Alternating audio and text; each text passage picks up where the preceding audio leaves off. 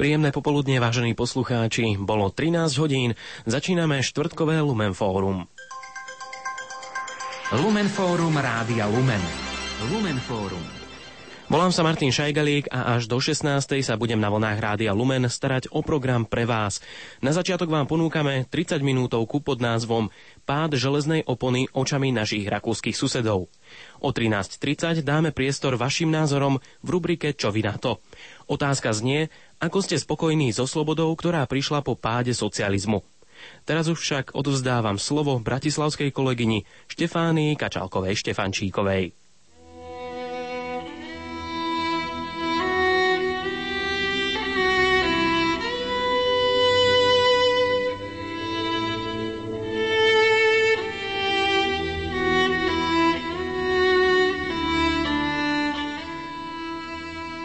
Dnes si pripomíname Deň boja za slobodu a demokraciu a pri tejto príležitosti sme pripravili špeciálnu reláciu na túto tému. Pri jej počúvaní vás víta Elena Zéber. Hosťom relácie, v ktorej bude témou 17. november 1989, je pani doktorka Beata Katrebová Blehová. Je rodáčkou z Nitry, vyštudovala históriu a politické vedy na Viedenskej univerzite. V rokoch 2000 až 2004 pracovala pre Rakúsky ústav pre východnú a juhovýchodnú Európu a od roku 2004 pôsobí ako asistentka na Inštitúte východoeurópskych dejín Viedenskej univerzity. Témou dizertačnej práce, ktorú publikovala knižne v roku 2006, je pád komunizmu v Československu. Osobitne sa v nej zaoberala fenoménom odporu voči systému a úlohou viery a rímskokatolíckej cirkvi. Tak, môžeme začať, pani doktorka? Áno, po tomto krátkom úvodíku. Tak veľmi rada ešte raz by som sa chcela poďakovať, že ste prijali pozvanie na túto veľmi, veľmi aktuálnu debatu o 17. novembri. A tak by sme mohli začať tak nežne vysvetlením, čo to vlastne tá revolúcia bola. Bola to vôbec revolúcia? Samozrejme, to je opodstatnená otázka nakoľko sme zvyknutí predstaviť si pod revolúciou mŕtvych hektolitre krvi pretečenej za slobodu, ako to bolo v prípade francúzskej revolúcie, respektíve bolševickej revolúcie.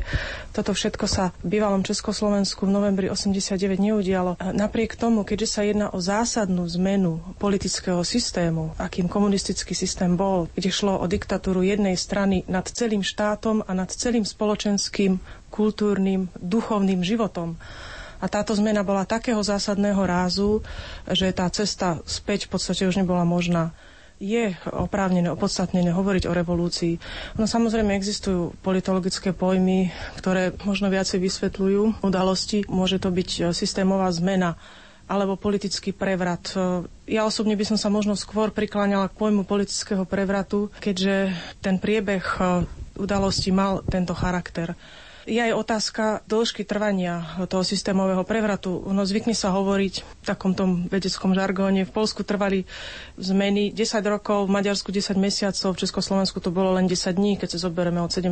novembra do 27. novembra, keď bol vyhlásený generálny štrajk, čo bola jasná výzva tomu komunistickému režimu, že už nemá silu nad spoločnosťou. Takže táto systémová zmena Československu v podstate trvala od začiatku revolúcie až po vymenovanie prvého demokratického nekomunického prezidenta koncom decembra 6 týždňov. To som rada, že ste vlastne spomenuli teraz ten časový faktor. Mňa by zaujímalo ešte to pozadie 17. novembra 1989 a to konkrétne v Bratislave tzv. sviečková revolúcia, ktorá sa uskutočnila 25. marca 1988. Ako to teda chápať? Začala sa tá nežná revolúcia už tam? Určite napokon samotný režim sviečkovú manifestáciu zhodnotil práve z tohto pohľadu. A preto aj vystúpil pomerne brutálne. Minister kultúry Válek, ktorý bol v operačnom štábe, sedel v hoteli Carlton a celé to pozoroval, sa neskôr vyjadril priebehu manifestácie asi nasledovne. Museli sme potlačiť toto nedovolené protirežimné vystúpenie, pretože ak by sme to neurobili, znamenalo by to, že kresťania, veriaci majú silu nad režimom, že už režim nemá svoju silu. Presne takto to bolo chápané. A na druhej strane režim to chápal ako prvý politický akt opozície vtedajšej, čo bolo v podstate nepriateľné. Čiže samozrejme z tohto hľadiska to veľmi súvisí s tým novembrom 89. Ešte si treba aj uvedomiť, že ten prvý pôrok v 88. v Polsku sa začali masové demonstrácie až niekedy v apríli, v máji 88 bol veľmi odvážnym krokom. Bolo to aj prvé masovejšie vystúpenie ľudí, keď počítame, keď vidíme tie čísla, samozrejme, že nie všetci sa tam dostali, tak e, tie štatistiky vychádzali okolo 3 až 4 tisíc na Viezdoslavom námestí. A ešte raz toľko, 5 až 6 tisíc, dokonca viac, mne sa zdá, že až 10 tisíc ľudí sa už nedostalo do toho uzavretého priestoru, takže vychádza to na nejakých 10 až 14 tisíc ľudí, to dovtedy okrem púti, kde bolo aj do 100 tisíc ľudí, Velehrad a tak ďalej, to bolo prvé masovejšie vystúpenie slovenského národa proti režimu. To úplne, úplne s vami súhlasím. Je to naozaj obdivuhodné a ja som sa pri tých svojich rešeršoch ešte dočítala aj takú informáciu, že práve pred touto sviečkovou manifestáciou sa konali ešte na námestí, Viezoslavovom námestí, taký zastrašovací manéver smer, defilovali tam e, vojaci s technikou a tak ďalej. A zmyslom toho teda bolo zastrašiť tých ľudí, aby na tú sviečkovú manifestáciu neprišli. Ale tu sa už posúvame teda ďalej od tohto, dá sa povedať, duchovného odkazu, ktorý si myslím je asi takou hybnou sílou práve k úlohe cirkvi. Povedzme si teda, ak berieme církev a takisto ak ešte boli iní aktéry tejto revolúcie, akí to boli aktéry, a takisto aj akým aktérom bola církev, akú úlohu zohrávala. Katolická církev, hlavne teda katolická církev, predstavovala pre režim od začiatku najnebezpečnejší prvok, ako to nazvať, lebo najnebezpečnejšieho oponenta nepriateľa režimu. To dokazujú 50. roky, o tom sa teraz nebudeme rozprávať. Vieme, že tie fázy toho prenasledovania sa dajú rozdeliť do dvoch takých častí. Do 53. to bolo otvorené likvidovanie inštitúcií katolíckej cirkvy, školstvo, biskupy a tak ďalej. A potom už to bol priamy boj s náboženstvom. Čiže už treba vnímať ani nie tá katolickú církev, ale náboženstvo katolické samotné predstavovalo pre režim až do posledného okamihu nepriateľa číslo 1. To jednoducho bola skutočnosť. To vidíme aj na tom, že ešte v 88. tuším zavraždili na Slovensku katolického kniaza. Doteraz to nie je celkom objasnené. Takže skutočne to bol nepriateľ číslo 1. Čo sa týka tých ďalších aktérov alebo tých nácich síl, spomeňme si verejnosť proti násiliu napríklad, alebo dajme tomu zahraničie, disidenti, študenti. Čo sa týka tej cirkvi, tak e, tam, e, tam vieme, že církev fungovala ako podzemná a nadzemná. To znamená to, čo bolo viditeľné a naopak to, čo to asi zvnútra nejakým spôsobom vyživovalo a čo viditeľné nebolo. Tak možno, že si tak trošku rozdielme týchto aktérov, e, alebo by som povedala tých hnacie síly tej revolúcie, lebo ono ako si odniekiaľ, e, alebo tie impulzy, ktoré boli, museli byť nejakým mediátorom e, prenesené vlastne do toho politického procesu potom neskôr. Áno, tajná církev, to je ten správny pojem, e, ktorý treba vysvetliť, čo to vlastne bolo. Dnešní mladí ľudia už možno ani nevedia presne. Treba si povedať od začiatku, že tajná církev existovala od začiatku režimu, od 48. V podstate s prvým vysvetením tajných biskupov, v ktorom došlo v roku 51. Na Slovensku boli štyria tajne vysvetení posvetení biskupy. Tajná církev existovala, čiže nebol to fenomén 70. 80. rokov, to určite nie.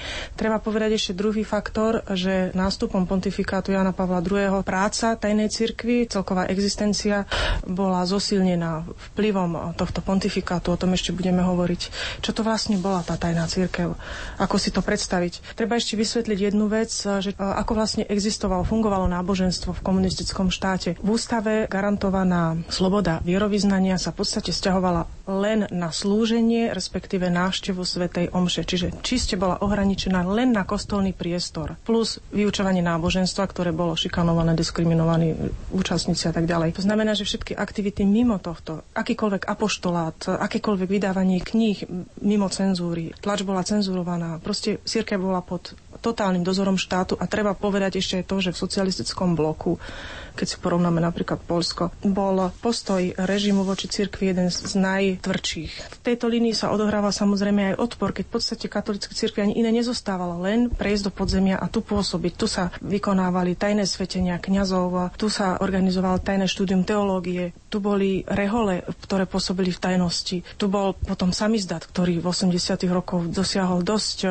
veľkých rozmerov. Tu sa organizoval ten aj laický apoštolát, ktorý po druhom Vatikánskom koncile bol v podstate podstate inštitucionalizovaný. Takže tajná církev, najmä na Slovensku, je unikát samostatný fenomén. Treba to takto vidieť, treba to takto vnímať. Ešte možno by stálo za porovnanie s Polskom, ako to fungovalo tam, len tam bolo trošku viacej tých slobod. Tam bola trošku iná situácia. Napríklad len na porovnanie e, s Čechmi, so situáciou v Čechách, do roku 89 na Slovensku vychádzalo až 14 kresťanských e, samizdatových periódík celkových nákladom okolo 7700 čísiel. V Čechách, kde bola veľmi populárna samizdatová kultúra, tam bolo dokonca až 89 periódik, z týchto bolo len 9 katolických a kresťanských. Takže aj samotný ten samizdat, ktorý bol veľmi dôležitou súčasťou tajných aktivít katolíckej cirkvi, obdivuhodným kultúrnym fenoménom slovenských katolíkov s mnohými rizikami. Treba si uvedomiť, že čo vlastne tí mladí, ktorí sa stretávali tajne v bytoch, ktorí chodili spolu na chate, čo vlastne riskovali? Riskovali skutočne až do 89. roku väzenie. Zatknutie, vypočúvanie, vylúčenie zo štúdia. Ešte by som mala takú trošku kacírskú otázku, keďže ma trápili 6 rokov na vysokej škole štúdiom politológie, kde sa samozrejme hovorilo viac menej o tých politických vplyvoch a o cirkvi sa hovorilo dosť málo. Aké je to spojúko? Ako je možné, že církev, napriek tomu, že jej takto bolo šliapané vlastne na krk, dokázala ovplyvniť politický proces alebo ako toto církev zvládla? Neviem teraz, či celkom církev ovplyvnila ten proces. My robíme trošku chybu aj v historickej vede, aj v politologickej vede, že sa orientujeme príliš len na nás samotných, teda na situáciu v Československu. No bez tých vonkajších aktérov a faktorov zahranično-politických faktorov by 89. rok jednoducho nebol možný bez perestrojky, bez Gorbačova, ale aj bez e, Američanov, bez amerického vplyvu v strednej a východnej Európy. Jednoducho bez uvoľňovania tohto priestoru by nebol možný. Katolická církev zohrala úlohu hlavne v tom, že dokázala zmobilizovať veriacich, že dokázala ukázať režimu, že sme tu, najmä na masových e, pútiach a tak ďalej, že náboženská sloboda je dôležitá, že ju treba sústavne požadovať. To sa aj sústavne robilo. Jednoducho režim už v určitom momente musel pred touto otázkou kapitulovať. V podstate aj kapituloval. Ale katolická církev sama o sebe nemohla nejako spôsobiť a vynútiť si pád komunistického režimu. To je nemysliteľné. Takú silu určite nemala. A napriek tomu, povedzme si v tejto súvislosti aj o osobnosti blahosloveného pápeža Jana Pavla II. Áno, Ehm, začiatok pontifikátom, nástup Jana Pavla II. v 78. koncom oktobra v roku 78 bol veľkým medzníkom v dejinách katolíckej cirkvi, celosvetovej katolíckej cirkvi po druhej svetovej vojne, pretože znamenal zásadný Možno do začiatku sa to tak nezdalo, ale potom v neskôrších rokoch eh, to bolo jednoznačne zásadný odklon od tej predchádzajúcej línie tej tzv. vatikánskej ostpolitik. Čiže Jan Pavel II dá síce na vedomie, že bude pokračovať v duchu druhého vatikánskeho koncilu, to bola jeho intenciou, dokonca, že bude pokračovať aj v dialógu so socialistickým blokom, keďže si ponechal Kasaroliho, ktorý bol hlavným vyjednávateľom v štátnom sekretariate, dokonca ho menoval za štátneho sekretára, ale na druhej strane už len prvou encyklikou, ktorú vydal Redemptor Hominis, vyhlásil jednoznačný boj proti ateizmu a potláčaniu slobodu vierovýznania. On jednoducho popre legitimitu marxistického leninizmu a marxistického svetonázoru na jednej strane, ale aj materializmu a tak ďalej, ktorý sa vzťahoval teda na západnú Európu, západný svet. Jan Pavel II pochádzal z Polska, čiže mu boli známe pomery fungovania komunistického štátu, komunistického režimu voči cirkvi. Takisto mu boli známe aktivity tajnej cirkvi, ktorú sa jednoznačne snažil podporiť. A Jan Pavel II bol predovšetkým Poliak. To znamená, že on sám na vlastnej koži zacítil tú nespravodlivosť zo 45. roku, kedy bola Európa jednoducho rozdelená sám vydal vyjadrenia, Európa musí dýchať obidvoma plúcami, to znamená, že musí dôjsť k zjednoteniu Európy. A ten najdôležitejší bod, ktorý sa týkal aj Slovenska, podpora tzv. podzemnej církvy. Zaujímavé je, aká bola reakcia komunistického režimu eh, na jeho menovanie. Komunisti, dalo by sa povedať, že do istej miery takéto skutočné fungovanie katolíckej cirkvi nedokázali pochopiť, keďže vnímali jeho voľbu ako jednoznačný zásah Spojených štátov amerických. Oni ho charakterizovali ako kandidáta USA. Dokonca tam citovali Zbigneva Bžežinského, že ten mu pomohol dostať sa na pápežský stolec, čo je absolútne nemysliteľné, keď zoberieme, ako funguje konkláve. Komunisti sa začali báť voľbov Jana Pavla II. Vedeli, aj písalo sa o tom v inštitúciách, napríklad e, Sovietská akadémia vied, Bogomolov inštitút vydal takú kritiku, kde sa písalo, že tá kritika nedodržiavania ľudských práv sa určite zosilní. Jan Pavel II bol všeobecne považovaný za v slovníku komunistov reakcionárskejšieho v cirkevných záležitostiach a nebezpečnejšieho v ideologickej oblasti ako jeho predchodcovia. V Československu Vojtila nebol celkom neznámou osobou, keďže sa v 74. zúčastnil na pohrebe kardinála Trochtu. Na tomto pohrebe ho vyhlásil za mučeníka a okrem iného svetil tajných kňazov. To je takisto známe. Vieme, že biskupovi Korcovi bolo odobraté tento súhlas e, po menovaní e, slovenských biskupov v 73. Takže nemohol ďalej svetiť a teda slovenskí adepti na e, kňazstvo chodili potom za kardinálom Vojtilom do Krakova, kde ich on svetil. Ďalší dôležitý moment aj taký otvorený, e, otvorená rana proti e, režimu bolo, keď v marci 82 vydal dekret k výdam episkopy, v ktorom vyslovene zakazuje účasť katolických kňazov na e, aktivitách prorežimného kňazského hnutia Pacem Interis. Je len smutné, že niektorí kňazi a najmä teda biskupy v tomto hnutí naďalej účinkovali, ako napríklad nitrianský biskup Jan Pastor, ale mnohí z tohto hnutia vystúpili a hoci hnutie existovalo až do 89. stratilo na svojej intenzite a mnohí katolickí kňazi si zrejme uvedomovali, že nebudú riskovať medzi lojalitou voči štátu a voči Svetej stolici, ktorá si myslím, že je pre nich dôležitejšia. Videli sme tých, ktorí vystierali ruky, mali ich prázdne a ešte bola tma po našich uliciach odvtedy prešli veky. Prebudili sme sa zo zlého sna. Slúbili sme si lásku. Slúbili vravieť pravdu len. Slúbili sme si vydržať. Slúbili sme si nový deň. Tí mladí za nás vystrali prázdne ruky. Za nás boli bytí, za naše mlčanie. Po našich uliciach odtedy prešli veky a zaznelo zlému posledné zvonenie. Sľúbili sme si lásku, Sľúbili vravieť pravdu len, Sľúbili sme si vydržať, sme si nový deň. Vystrime s nimi všetci prázdne ruky a bude v nich naša budúcnosť. Na našich uliciach podajme si ruky, nevieria strachu, už ozaj bolo dosť.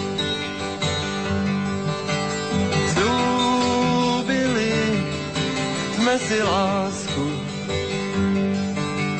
Zúbili vravieť pravdu len. Zúbili sme si vydržať.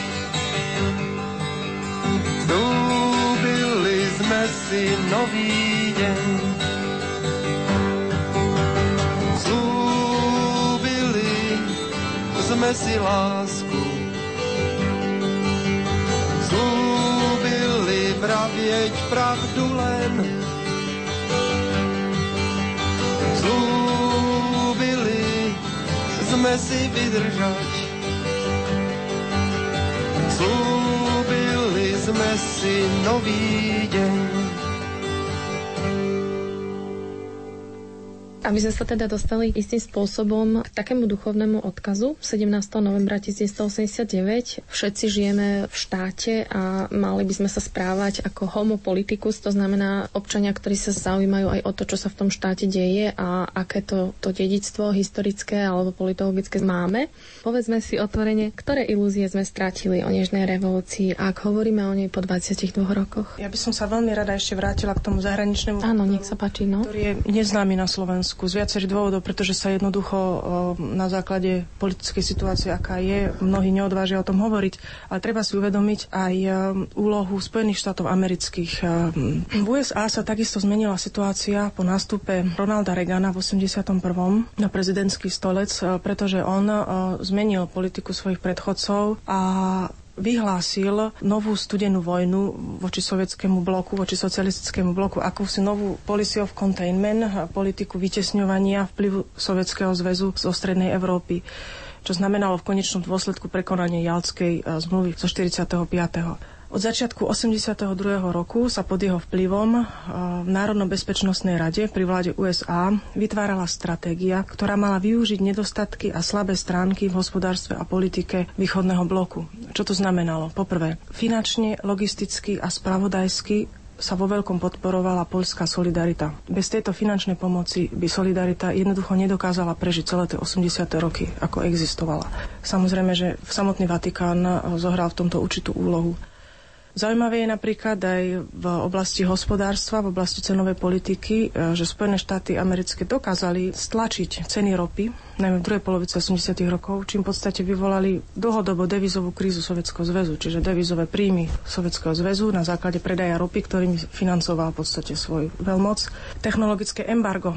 Mnohým je aj z tak trošku, aj tí, ktorí to zažili, to technologické embargo existovalo ja si na to tiež dobre pamätám. Nesmeli sa dovážať e, počítač, najnovšia technológia zo západu do Československa a tak ďalej.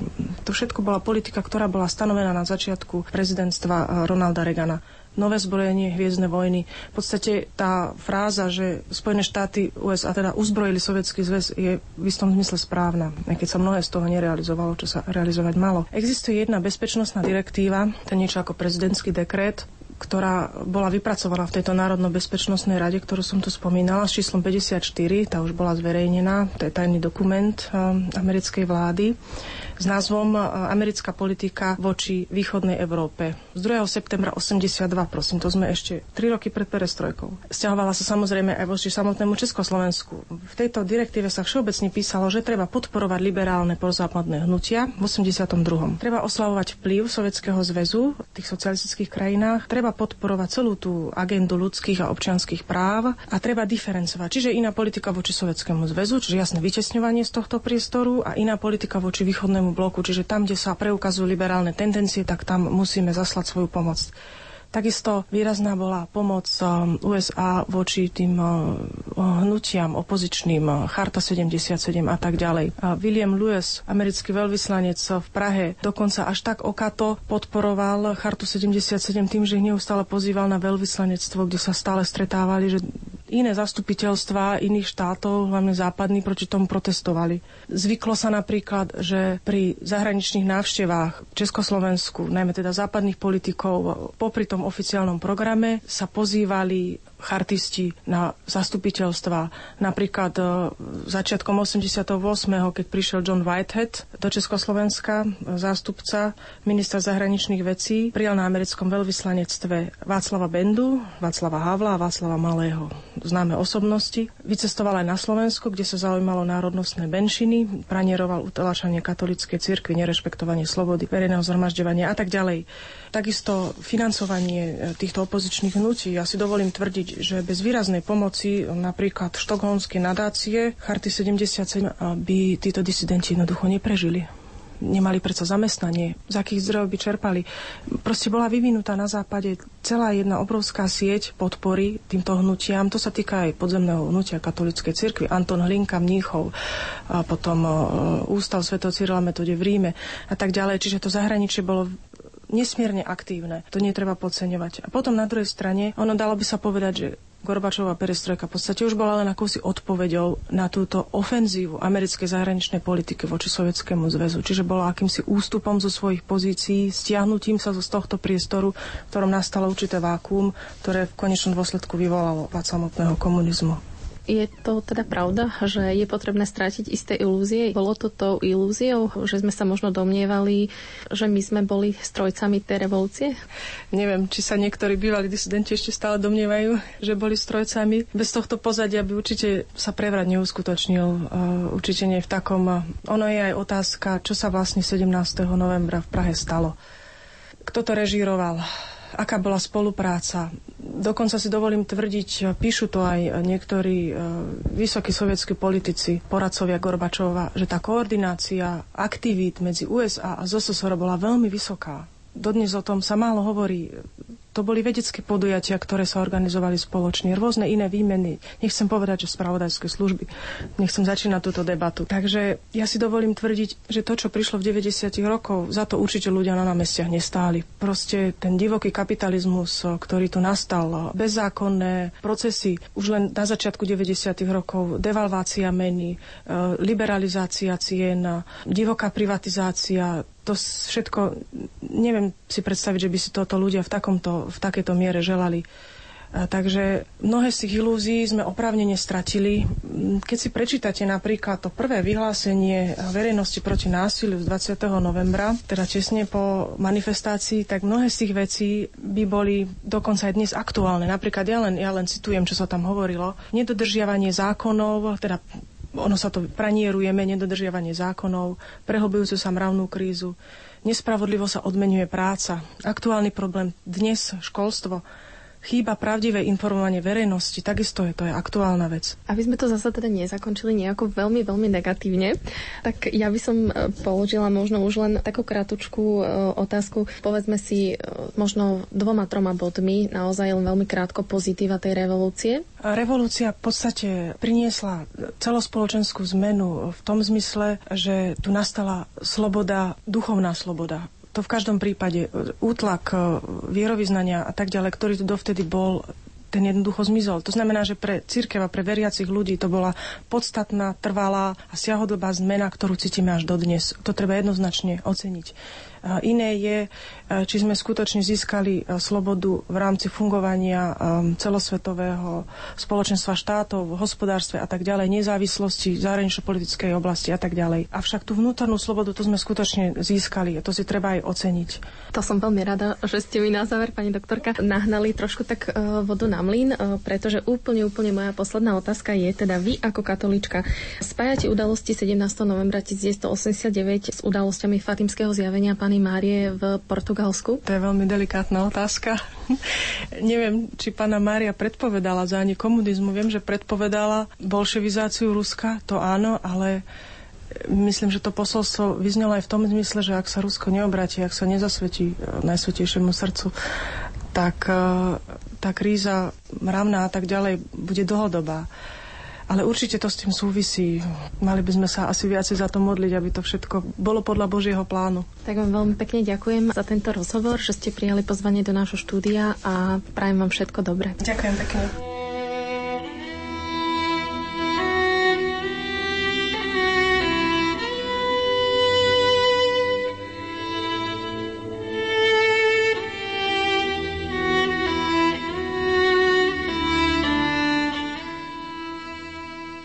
Na dnešnej relácii sa podielali hudobná redaktorka Diana Rauchová, technicky spolupracovali Matúš Brila a Štefánia Kačalková-Štefančíková a všetkým poslucháčom praje pekný deň a príjemné počúvanie Elena Zéber.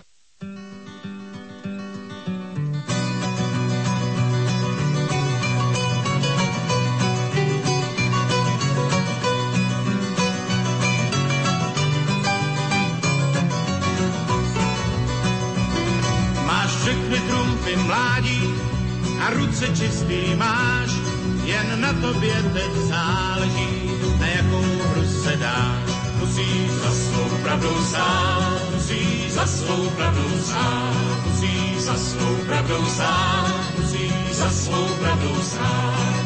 Už víš, kolik co stojí, už víš, co bys rád měl, Už ocenil si kompromis a párkrát zapomněl, že máš. Za svou pravdou stát, že máš. Za svou pravdou stát, že máš. Za svou pravdou stát, že máš. Za svou pravdou stát.